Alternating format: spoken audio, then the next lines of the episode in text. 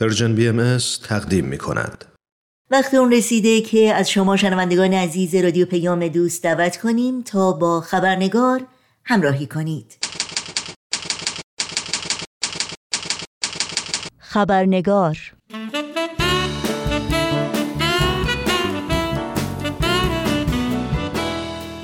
همراهان خوب و عزیز خبرنگار نوشین آگاهی هستم صمیمانه به همگی شما خوش آمد میگم و خبرنگار این چهارشنبه رو تقدیم می‌کنم.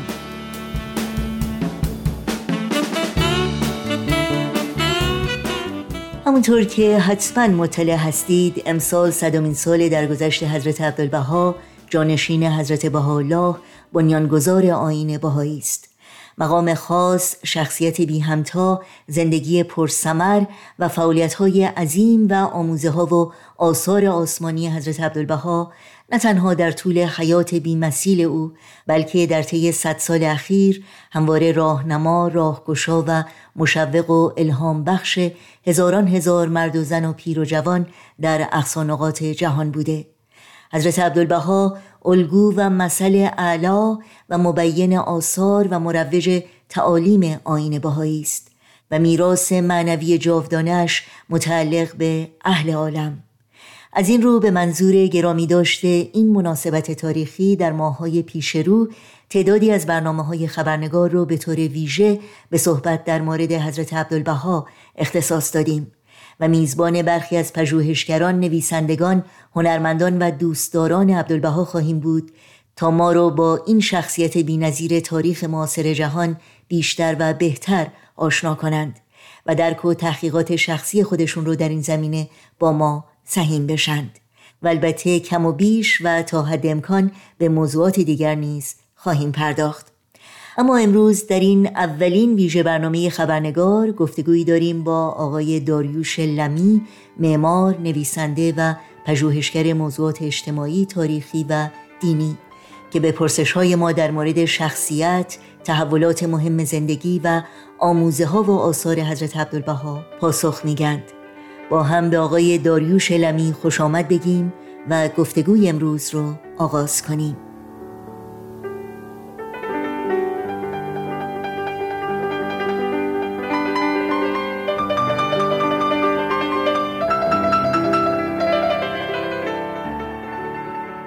آقای داریوش لمی بسیار خوش آمدید و سپاسگزارم از اینکه دعوت من رو برای شرکت در این برنامه پذیرفتید. با درود فراوان خدمت شما و شنوندگان عزیز بسیار خوشحال هستم که در این فرصت کوتاه در خدمت شما هستم. خیلی ممنونم. آقای لمی همونطور که می‌دونید صحبت امروز ما در مورد حضرت عبدالبهاست و اولین پرسش من در این برنامه این هست که شما چگونه حضرت عبدالبها رو معرفی می‌کنید؟ بسیار از سوال خوبتون ممنون هستم. در پاسخ باید عرض کنم که از عبدالبها رو می‌تونیم از ابعاد مختلفی معرفی کنیم. بنده خلاصه می‌کنم به دو بعد مهم و اصلی یکی بعد روحانی و معنوی ایشون هست یعنی جنبه تقدس از عبدالبها برای بهاییان. یعنی است عبدالبها رو به عنوان جانشین است الله مرکز عهد و میثاق الهی که اتحاد جامعه بهایی رو متضمن شدن. نکته مهم دیگه این است که جهانبینی آین بهایی رو از عبدالبها از طریق آثار و الواح خودشون پیاده کرد. همان جهانبینی که از با پیش بینی کرده بودند در بسیاری از کتب و آثار خودشون و مشهور است به عنوان نظم بدی جهان آرای الهی. بعد یا جنبه دوم از عبدالبها بعد غیر روحانی ایشون است. یعنی به عنوان شخصیت برجسته ای که مدافع حقوق بشر بودند مدافع حقوق زنان بودند مدافع اقلیت ها از هر نوعی بودند مدافع فقرا بودند. فیلواقع کمتر روزی بوده که از عبدالبها رو میشه تصور کرد که به خدمت مردم از هر نوعی صرف نمی کردن و یا به فکر فقرا نبودن حتی در زمانی که به خارج از منطقه زندگی خودشون سفر کرده بودند به اروپا و امریکا در اون مواقع هم ما مثالهای زیادی داریم از جمله نیویورک. که به خانه فقرا رفته بودن و تا جایی که امکان داشت به اون افراد کمک کردن. دیگه مدافع حقوق کودکان بودن. نه تنها فقط در آثارشون بلکه با فعالیت زیادی که در این زمینه انجام دادن این رو ما می‌تونیم به وضوح ببینیم. مثل تشکیل کلاس های مختلف در هر جایی که امکان داشت و یا حتی می‌دونیم که به درخواست از عبدالبها بیش از پنجاه مدرسه در سراسر ایران تشکیل شد و همینطور فعالیت بسیار زیادی داشتن در زمینه های سلامتی مردم که بسیار زیاد هست تشکیل بیمارستان صحت و غیر و باید مذکر بشم که از با ایرانی و ایرانی الاصل بودن. که نه تنها عاشق ایران بودند بلکه ایران رو فیلواقع می پرستیدن و این سرزمین رو مقدس می دونستند و بیشتر عمرشون رو که در خارج از ایران بودند ولی بسیار اهمیت می‌دادند به فرهنگ ایرانی و حکایات زیادی در این مورد هم هست. خیلی ممنون. در مورد مهمترین تحولات زندگی حضرت عبدالبها از شما بپرسم اگر ممکنه به طور خلاصه شرحی رو در این مورد بفرمایید برای اینکه بنده مهمترین تحولات زندگی از عبدالبها رو بسیار مختصر عرض کنم باید خلاصه کنم در سه تحول که در سه دوره از زندگی از عبدالبها اتفاق افتاده. تحول اول در سال 1892 بود که مهمترین تحول زندگی از عبدالبها یعنی زمان صعود از بهاءالله یعنی زمان فوت پدرش. که در اون موقع از عبدالبها 48 ساله بود. و بعد از این اتفاق زندگی از با به طور کلی دگرگون میشه و مشکلات زیادی در زندگی از بها پیش میاد و مسئله عهد و میثاق یا به عبارت دیگه مسئله جانشینی از بها از مهمترین اونها بوده و شروع دشمنی های هرچه بیشتری که نزدیکان و دیگران از روی حسادت به بار می آورد. تحول دوم رو بنده خلاصه می‌کنم در سال 1908 یعنی در زمان انقلاب ترکان جوان عثمانی. و به نتیجه آزاد شدن همه زندانیان از جمله از عبدالبا از زندان. در اون موقع از عبدالبا 64 سال داشت که البته در طول این سالها به خدمات و فعالیت های خیلی زیادی مشغول بود. فیلمسل ساختن مقبره برای حضرت باب که خود از عبدالبها نام مقام اعلا رو به داده. و درست سال بعد یعنی در نوروز 1909 این بنا به اتمام می‌رسه و رمز یا جسد متر از باب در اون قرار می‌گیره. و ما تحول سوم رو در اواخر آگست 1910 یعنی زمانی که از عبدالبها 66 ساله بودن و برای اولین بار بیش از حدود نیم قرن زندانی تونستن از حیفا توسط کشتی بیان بیرون و به مصر و اروپا و بعد به امریکا سفر کنن. که خود اون از لحاظ تاریخی و هم از لحاظ پاسخی از عبدالباب به اوضاع جهان دادن یعنی داروی صلح به مرض جنگی که قریب الوقوع بود بسیار بسیار مهم. و همینطور که جهان بینی از عبدالبها رو نشون میده که بسیار قابل استفاده برای جهان کنونی هستش. مهم این است که بدونیم که اولین کسی که در عالم اقدام به چنین کاری کرده از عبدالبها یعنی اقدام به سفر به غرب برای دفاع از حقوق بشر و جنگی که قریب الوقوع بود. یعنی جنگ جهانی خیلی ممنونم. خب صحبت از زندگی حضرت عبدالبهاست تعریف حضرت عبدالبها از زندگی چی هست؟ چه دیدگاهی حضرت عبدالبها نسبت به زندگی داشتند؟ به طور خلاصه از دیدگاه حضرت عبدالبها زندگی بر سه اصل کلی قرار می‌گیره. اول و شاید مهمترین اونها اصل عشق و محبت است که از عبدالبها اون رو تار و پود زندگی می‌دونن و تأکید میفرمان که زندگی حقیقی زندگی هست که عشق و محبت پایه اصلی و مهم اون باشه. مقصود از محبت اجازه بفرمایید بنده تاکید کنم محبت خالصانه است چون ما دو نوع محبت داریم. یکی محبت معمول هست. یعنی محبت بشری که همه با اون کم و بیش آشنا هستیم و دوم محبت الله است. یعنی خیابانی یک طرفه. به عبارت دیگه در محبت بشری اگر محبت از دیگری ببینیم شاید ما هم محبت خودمون رو نشون بدیم. میشه خیابان دو طرف ولی در محبت الله ما بدون انتظار داشتن. از دیگری محبت خالصانه خودمون رو نشون میدیم. که بنده اسم رو می‌ذارم خیابان یک طرفی مقصد از عبدالبها نوع دوم این عشق و محبت هست یعنی محبت الله هست. اصل دوم که در ضمن بسیار مهم است عبودیت است. یعنی خودمون رو بهتر و برتر از دیگران ندونیم. چرا که از برتر دونستن خودمون پله اول رو به سمت زندگی توأم با گرفتاری خواهیم گذاشت. برای همین است که در آثار بهایی می‌خونیم که چون بهتری و برتری به میان آمد عالم خراب شد و ویران مشاهده کرد. که این بسیار زیباست و اساسی. بنده باید در ضمن اضافه کنم که نام اصلی از عبدالبها که خودشون انتخاب کردن و اسم مورد علاقه از عبدالبها بوده خود کلمه عبدالبها هست این اسم نشانگر جهانبینی است عبدالبها از زندگی و معنی زندگی است یعنی فردی یا جامعه ای رو بالاتر و بهتر از دیگران ندونیم. البته یکی از معانی عدالت اجتماعی هم همین است. اصل سوم خدمت است. خدمت خالصانه به همه مردم جهان. جهانی بودن که از ویژگی های مهم دیدگاه از عبدالبها به زندگی است. خدمت به عموم زندگی روزمره از عبدالبها بوده سپاسگزارم. چه ویژگی هایی در شخصیت حضرت عبدالبها برای شما برجسته است؟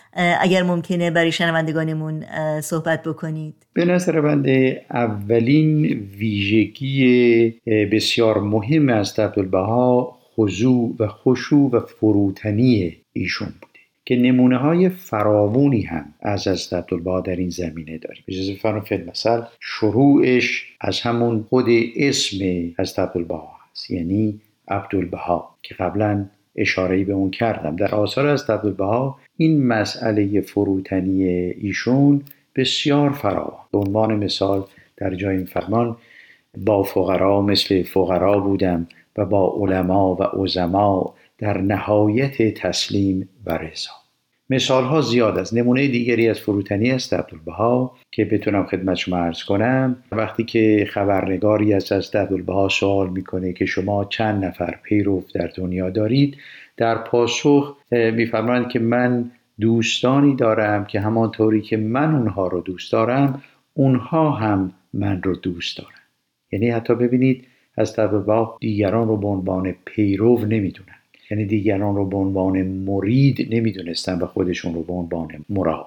ویژگی دیگه که از بها داشتن به نظر بنده احاطه علمی ایشون است. ببینید کسی که در سن نه سالگی از ایران به اجبار بیرون میاد و اصلا به هیچ مدرسه ای نرفتن تونستن بیش از 36 هزار اثر از خودشون به جای بگذارن. آثار بسیار مهم.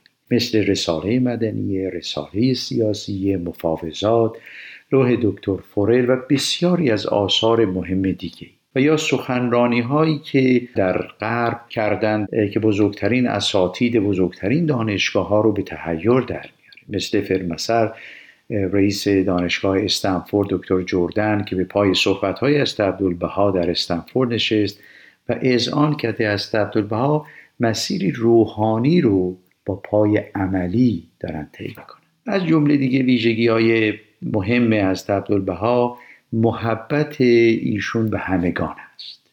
به عنوان نمونه در زمانی که در عکاس زندگی می‌کردن ما می‌دونیم که هر روز به محله می‌رفتن برای رسیدگی به فقرا و نیازمندان و حتی به دیدن کسانی که می‌رفتن و به اونها رسیدگی می‌کردن به کارهای شخصی این افراد رسیدگی می‌کردن از جمله دادن دارو و غذا و جالب اینجاست که این افرادی که به ملاقاتشون از می می‌رفتن باهایی نبودن.